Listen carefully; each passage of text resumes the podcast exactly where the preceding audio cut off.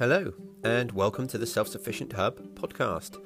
I'm Carl from selfsufficienthub.com, and I'm here to talk about all things self sufficiency. Sustainability and food security matters.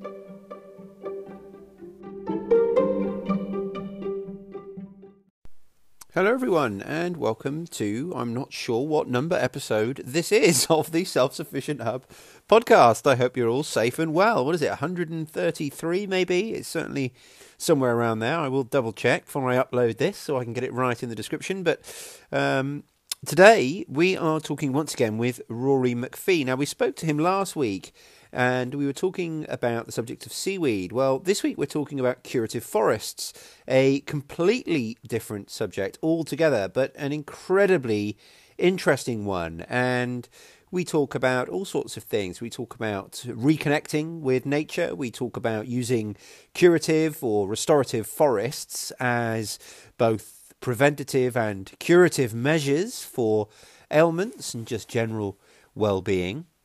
We talk about the way plants communicate, and we get into some sort of methods of meditative tasks and things like that that Rory might lead a group in doing when they go to visit his curative space. And Rory is really, in the UK at least, at the cutting edge of this type of forestry, at this type of agriculture, because we are well behind a lot of Far Eastern traditions. So, places in Korea and China and places like that have used restorative, curative forests for quite some time. There's a term called forest bathing. I can't recall the translation, but it is mentioned in the podcast, which is a method used abroad for just generally increasing well being. We're also behind Germany, who are in the Western Hemisphere at least, seem to be leading the charge in looking into forestry as a way of increasing health and well being. So, I hope you enjoy this podcast. It is certainly an interesting one, and I really enjoyed recording it. So, without further ado, I will hand you over to my interview with Rory McPhee.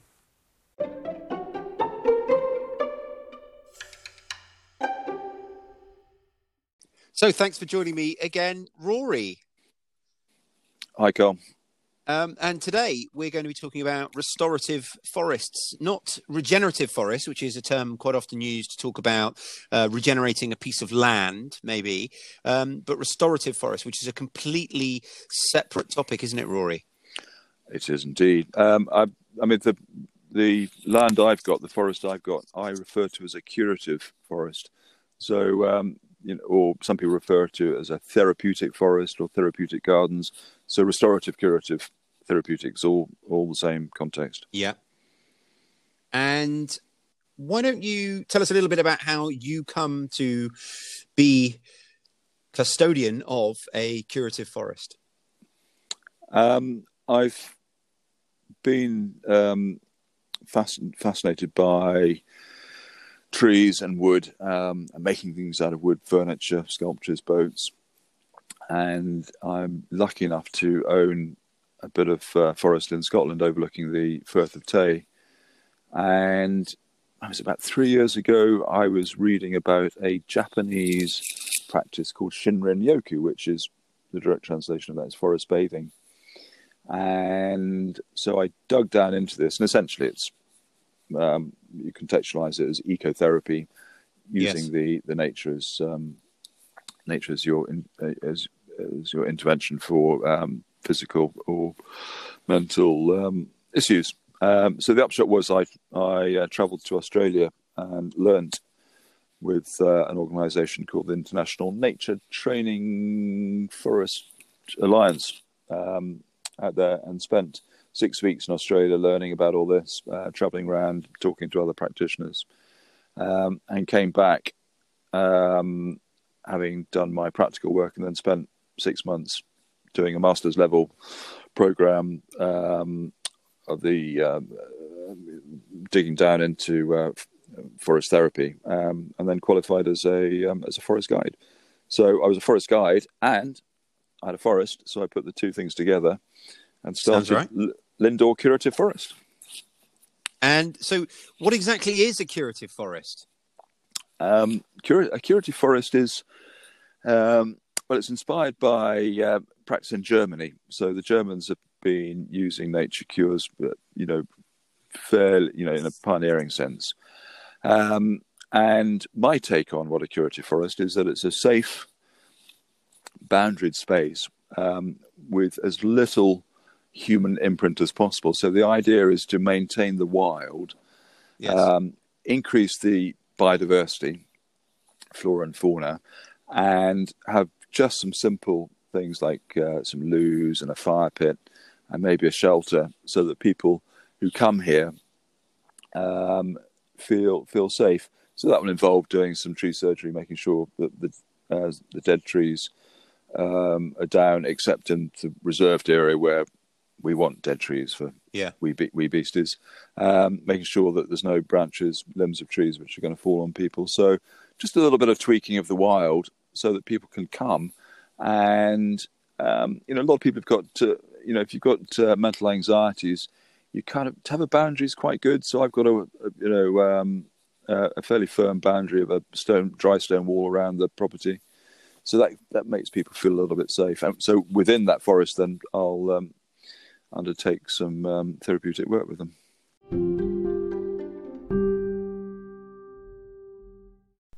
So it's really easy for you guys to get in touch. Whatever it is you want to say, whether it's an idea for a future episode or perhaps you've got some feedback on something you've heard me say, I really do love hearing from you.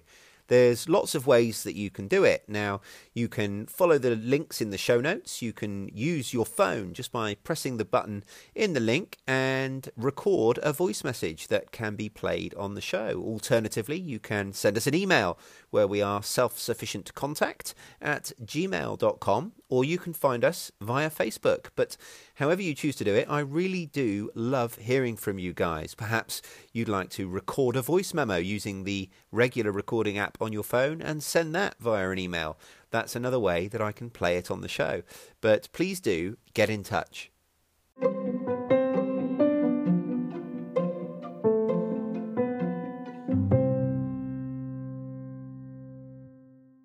When we first spoke um, a little while ago now, Rory, it, it, was actually one of the things that, that struck me in the conversation because I was saying to you that it's surprising to me how often I will take someone out. Perhaps we'll be foraging in a woodland or whatever, and it'll be quite a vast space, perhaps the New Forest, and and I'll say something just you know completely off the cuff about how you know whenever I'm in a forest like that, I just feel like that's where I'm supposed to be, and I'm always yeah. struck by how rarely or not how rarely but but how often sometimes people don't feel the same. And you you mentioned about this idea about the boundaries and how important they are. Yeah um, i mean i think you know pe- people who haven't grown up um, with uh, any experience of the countryside um, you know unless uh, children get it. Yeah. for, you know folk you've got uh, you know bipolar issues get it absolutely. But it's your sort of sentient male who just who just looks at it all and go, and sort of wheezes a little bit. Um, so I mean, part of it is just throwing lots of love. So I've got a huge great pile of sheepskins. So if you if you come here, you'll be sitting on a sheepskin and you'll get a cup of tea when you arrive, and there'll be a nice fire to toast your tootsies on. So you know, and a, and a potato you know, some baked potato sizzling away. So part of it is just to oh, say, well, welcome. You might be in the wild, but you can still be warm. You can still have some yeah. food. It's trying to to reduce that feeling of of alienness. That's right. That that's space. right. So it just so, it just it just needs a little a little thin rope just to guide people through. And so my job is just to weave that, yeah. That little rope that they can hold on to and feel safe. Oh, lovely.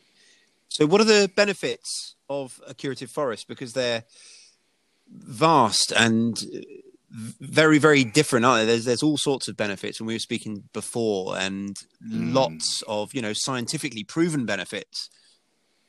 Um, yeah, I mean, the from the reductive perspective, um, we know that trees emit what is known as uh, referred to as volatile organic compounds, which we're trying to, to phrase as forest VOCs.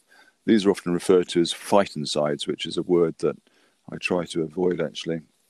Uh, but anyway, so the trees, particularly in the early morning and the afternoon, they emit these in, invisible emissions.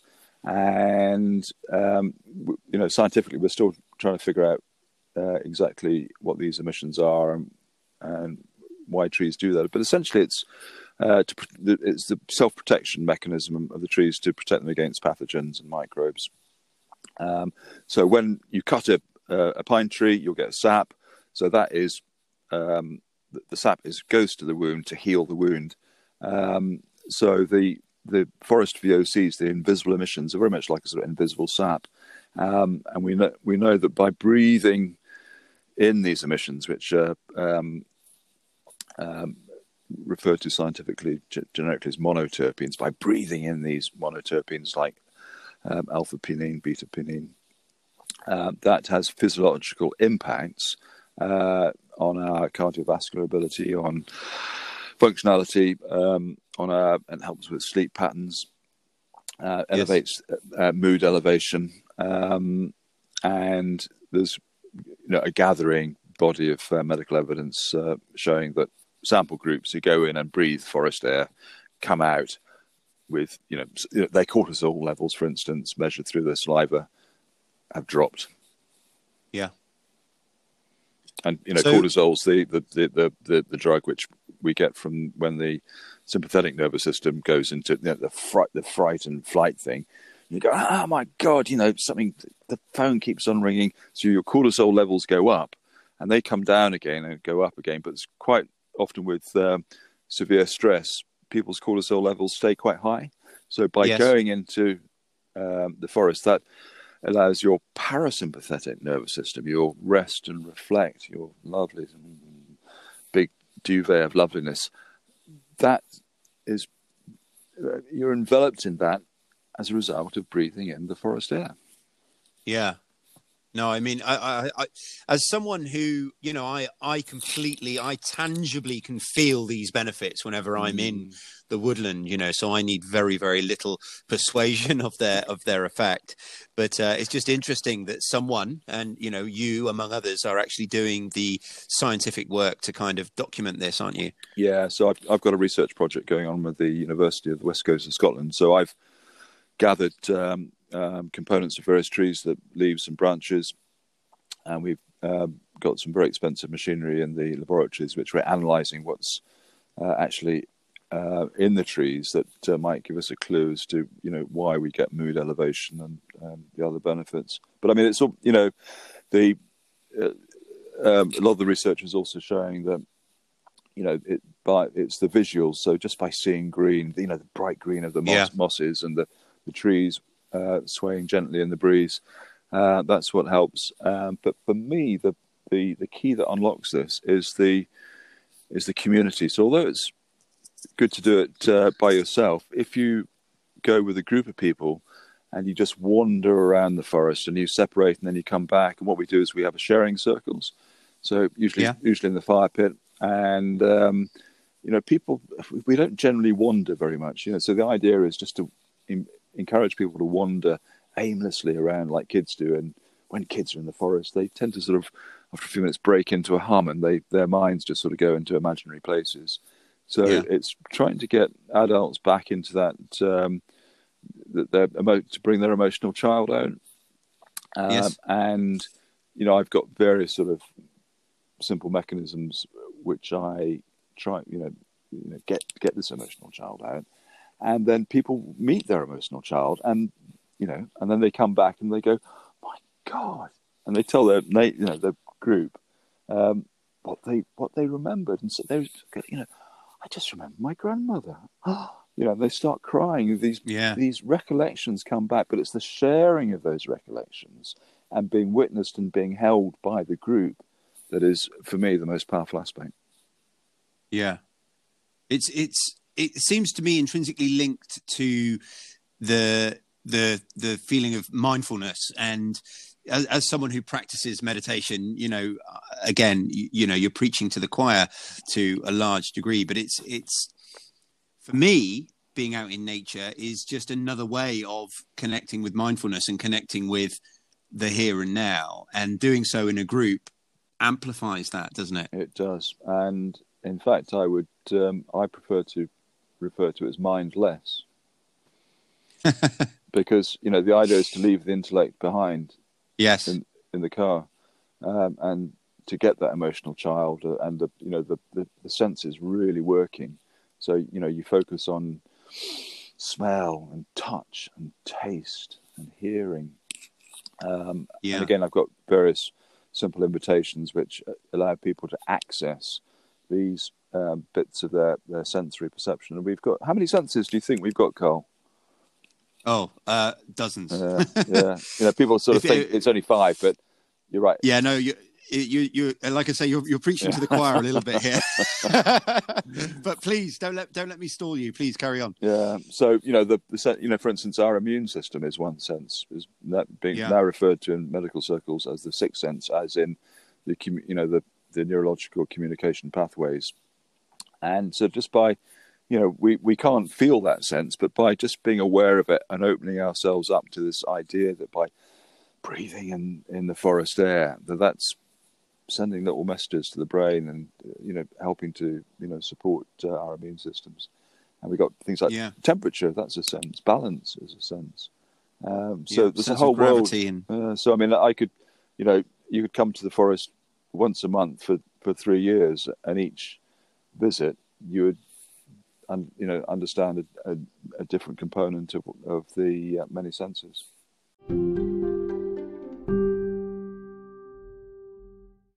So I just want to take a moment and say thank you. Thank you for listening. I really, really appreciate every single one of you who downloads and listens to the show. There's lots of ways that you can help the show grow and support it, and probably one of the best ones is just to share it with someone. Find someone who you think might be interested in this content and say, listen, here's a show that I like. I think you might like it too, and point them in our direction. We would be forever grateful. If you want to go a step further, you could also become a patron. You can do that by going to patreon.com forward slash self sufficient hub and set up to donate a small monthly amount. If you think this podcast is worth the price of a cup of coffee a month, then you can set it at that amount. And obviously, anyone who chooses to do that, we are eternally grateful to.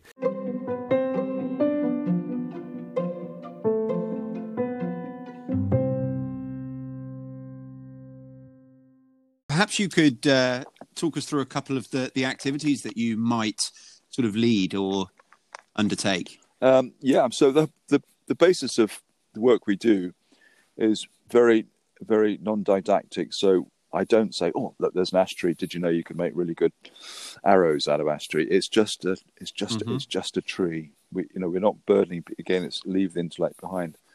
So um, one of my favourites is to give uh, give each in the group a sheepskin and a little digging stick, which I've made myself, and invite them to lie down their tummies on the sheepskins and dig a little hole. And I'm lucky with my foresters in that the it's very loamy, so the the it, it's like walking on a mattress.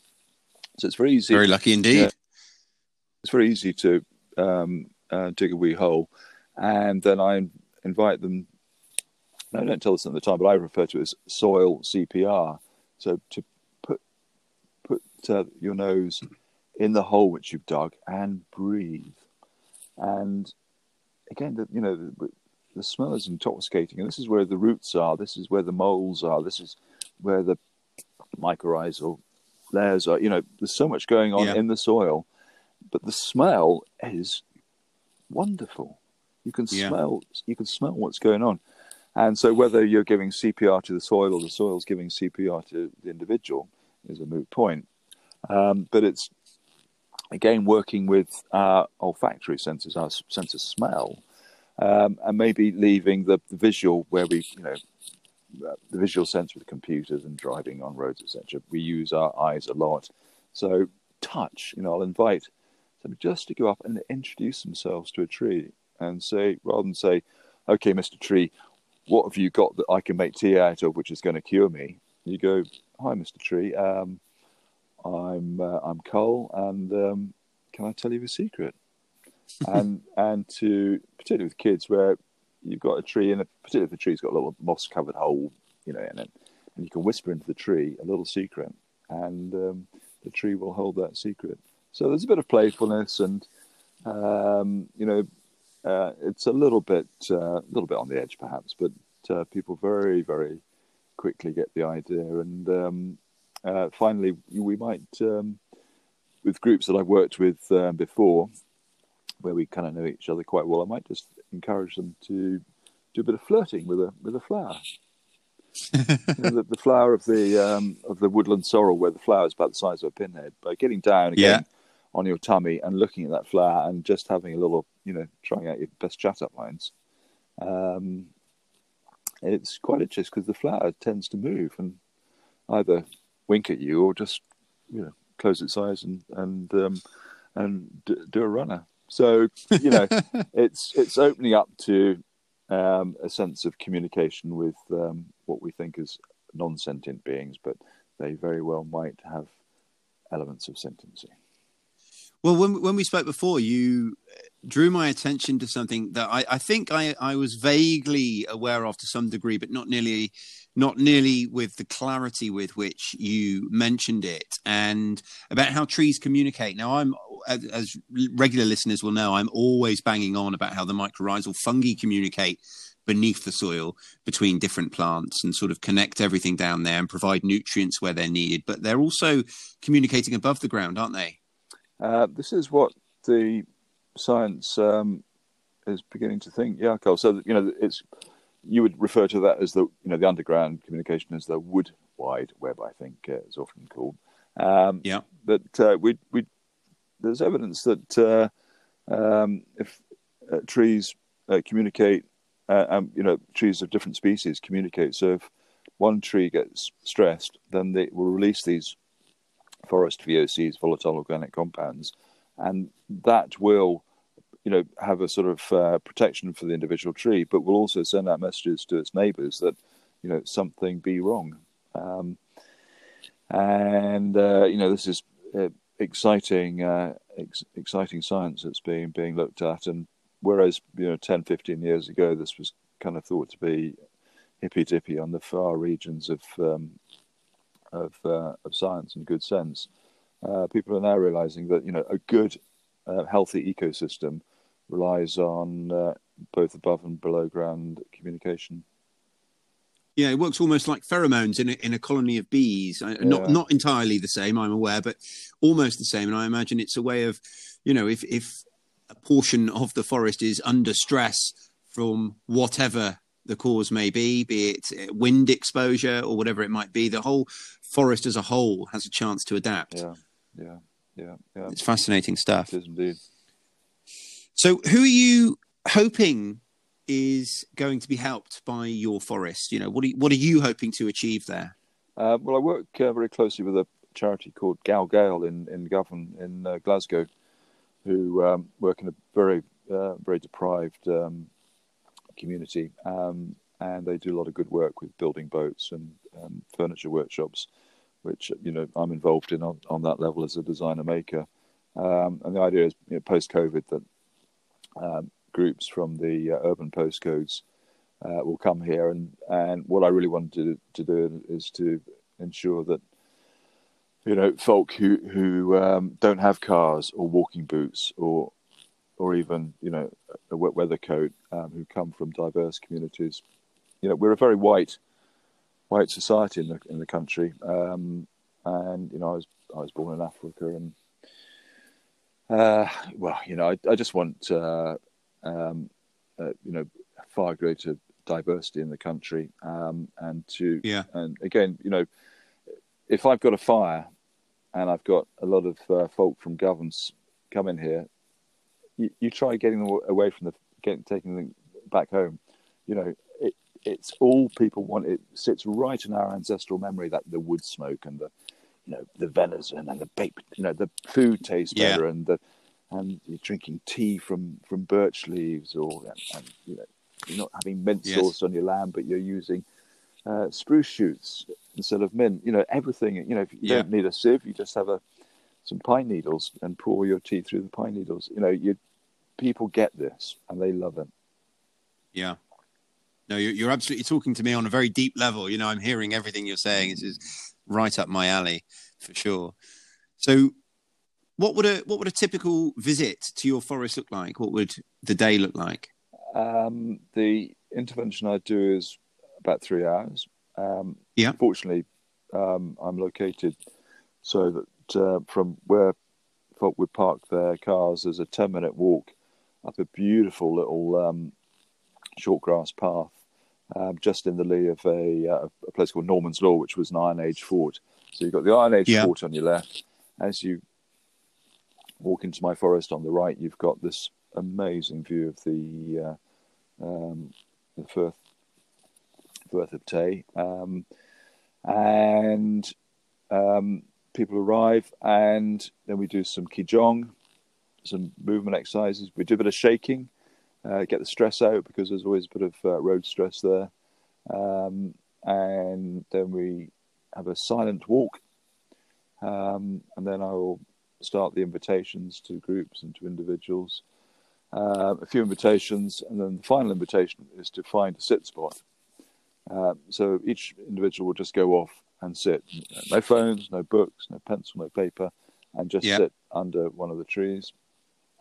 And then they'll be called back in after half an hour, and I would have laid out a beautiful sort of um, sculptural tapestry of of leaves and flowers, teapots and mugs, and then we would have a tea ceremony, and then we would share the experience and sit for maybe half an hour, maybe a bit longer, so usually it's a sort of three and a half. Sometimes it's a four-hour session. In the winter, yeah. it's constrained by the temperature, so it might be just a, a simple bit of guide, guided meditation, and then an invitation, and then a cup of tea. So it, yeah. it depends on the on the weather, but uh, you know, from a research perspective, um, three hours a month is enough to um, keep you topped up with all this good stuff yeah. and help with the sleep. Um, and um, that's that's how the land lies there, Carl. Yeah, and you're trying to move towards a system, or, or forgive me, I'm I'm not uh, recalling precisely when we spoke previously, but you, are either moving towards a system or you're already there, where you're actually having this as a you know prescribed exercise from a doctor. Is that something that's already happening, or is that something you're moving towards? Uh, this is the trajectory. So the idea is you go to the GP and you say, "I'm a little bit um, anxious," and the GP will say, uh, do you want to, uh, this drug or do you want to go and spend time with Rory? Um, yeah. And there's a bit of funding going into this, uh, but the funding uh, pays for a what they call a lifestyle consultant or a lifestyle nurse who who gives the patient you know options of how to get get out and about. Uh, what we're looking for is a bit more money to go in, and uh, patients to get a voucher, um, so they can yes. redeem that voucher with you know one of the wildlife trusts or with me or with, with whoever offers offers green interventions. And this is what they, is called um, social prescription or green prescription. Now, I've got a slight issue with the word prescription because it, you know, particularly in Scotland, you, have got the script for methadone or whatever it is, and or you know, it's a it's a organised bit. You know, prescription kind of it's a bit top down. So I right. I uh, try to use the word invitation. So the doctor will give give the, the patient a, a, green invitation, and the invitation it might be a little little note from me saying, "Hi, come and visit come and visit Lindore Curative Forest. You're very very welcome." Um, yeah. And uh, we've we've got a, a project with um, just scoping at the moment um, in in Fife in Scotland, trying to identify all the, these areas where people can go for just being outside, whether it's on the seashore or the forest or uh, you know, walking groups, choir groups, whatever it is. Um, and then we offer this as part of a, a strategic uh, bit of uh, preventative medicine, because without a coherent preventative medicine strategy, the NHS will be in an even worse position, position than it is post COVID. Um, and yeah. in Japan and South Korea and China, you know, this is embedded in, in their health systems and um, they've got huge, great forests where they do all this work, and you know it's very regulated and lots of walkways and and people in white coats at you know parts of the walkway offering uh, you know support and qigong exercise and all the rest of it. Yeah, um, we don't have that here, but we need more preventative medicine um, because that's going to help uh, with uh, pandemics.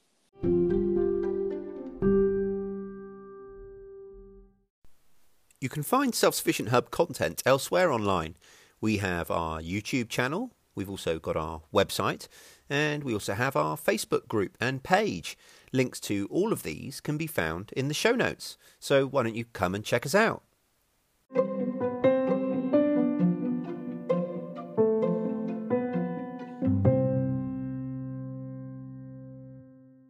You've mentioned the word preventative twice there, and up until then we've been talking about curative and we've been talking about you know actual ailments that are already manifested and then dealing with them. But i think there's a huge scope for it as a preventative measure.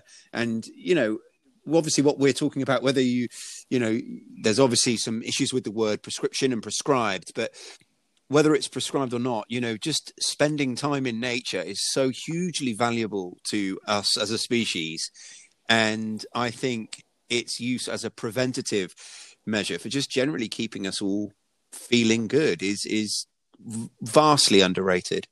Uh, it is. Um, you know, there's two components. There's diet and exercise. So, um, you know, and COVID hits um, those with metabolic diseases, i.e., diabetes and obesity, high blood pressure, far worse. Um, and you can only, you know, we know, we know that you, you know, you can only combat metabolic disease with with diet and exercise. So um, that's where the um, you know prevention must sit. And what I'm trying to do here is to provide uh, a, lo- a, location for people to come safely. And if this works, then you know there'll be other you know therapeutic gardens and curative forests springing up. So there's somewhere where you can go where there's not loads of dog poo, there's not loads of broken bottles.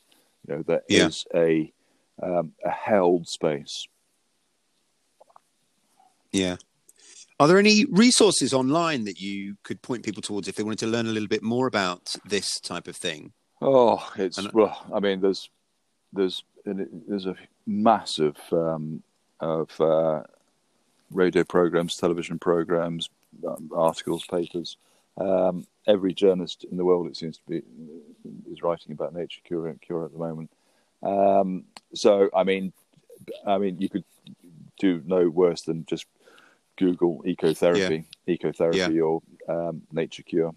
Sure. And see where you end up. So, so talking a bit more, just as as we come towards the end now, talking a little bit more about the origins of this as an idea, because obviously you've you've mentioned um, the the Japanese culture the forest bathing and how that's it sounds like that's spread throughout sort of South Korea and China. But you've also mentioned um, what what seems to be just from this conversation a, a, separate pool of it in Germany. Now, have those two things sprung up independently of one another, or was one fed from the other? Um, the, well, uh, now um, there's a huge amount of cross fertilization between. Uh, German medical practice and, and Japanese medical practice. I mean, the the you know the the whole kind of uh, Northern European idea of uh, what the Norwegians call hygge, you know that that you, you just eat outside, you spend as much time outside as mm-hmm. possible, um, and um, you know the the it's fairly you know it's embedded in um, you know in German um, alternative medicine, I suppose that would be the word. You know, going back to the days of uh, Rudolf Steiner, um, yeah, and his his kind of contemporaries. So the you know and the um, you know I mean it's a European you know in Greece where I used to work and live in Greece, you'll see people on the the uh, northern uh, coastline of the, uh, sorry the southern coastline of the uh, the Gulf of Corinth walking walking along the road covered in mud in their in their swimming trunks, um, and w- without feeling at all about you know self conscious yeah. because there's there's high sulfur mud, you know, uh, in the in the reed banks, and it's very curative, and and people you know it's the Greeks think nothing about going and sitting in the mud all day, or swim, swimming um, in the on the outskirts of Athens for four hours with a hat on, yakking, you know, in a group uh, yeah. Yeah. Or talk, you know, the Greeks I know they'll happily talk with trees, with the, with the olive trees. So this is yeah. kind of normal um, practice, and, and, we sort of seem to be caught between. We don't do the Norwegian thing, we don't do the Greek thing, we do the, the English thing, which is go to the pub and have a pasty. yeah, don't do any of it. yeah, right. Oh well, that's that's great. That's that's been fantastic, Rory, and um, I, I really want to thank you for being so generous with your time. Is there anything we haven't touched on that you'd like to mention? Um, we've covered some a fair bit of ground, um, Carl. I would again just emphasise the um, doing this this work um, in a group um, with children, with friends, with relatives, with strangers. Uh, yeah. That that's really powerful. Um, but if you are in the forest by yourself, just you know, check no one's looking. Drop to your knees, dig a little, dig, dig a little hole, and have a deep inhale.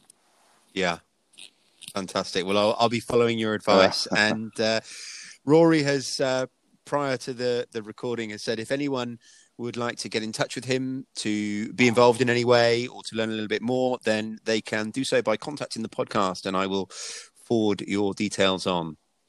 Thank you ever so much, Rory. I really appreciate that, and uh, hopefully we'll speak again soon. Right on, Cole. Nice, nice speaking to you.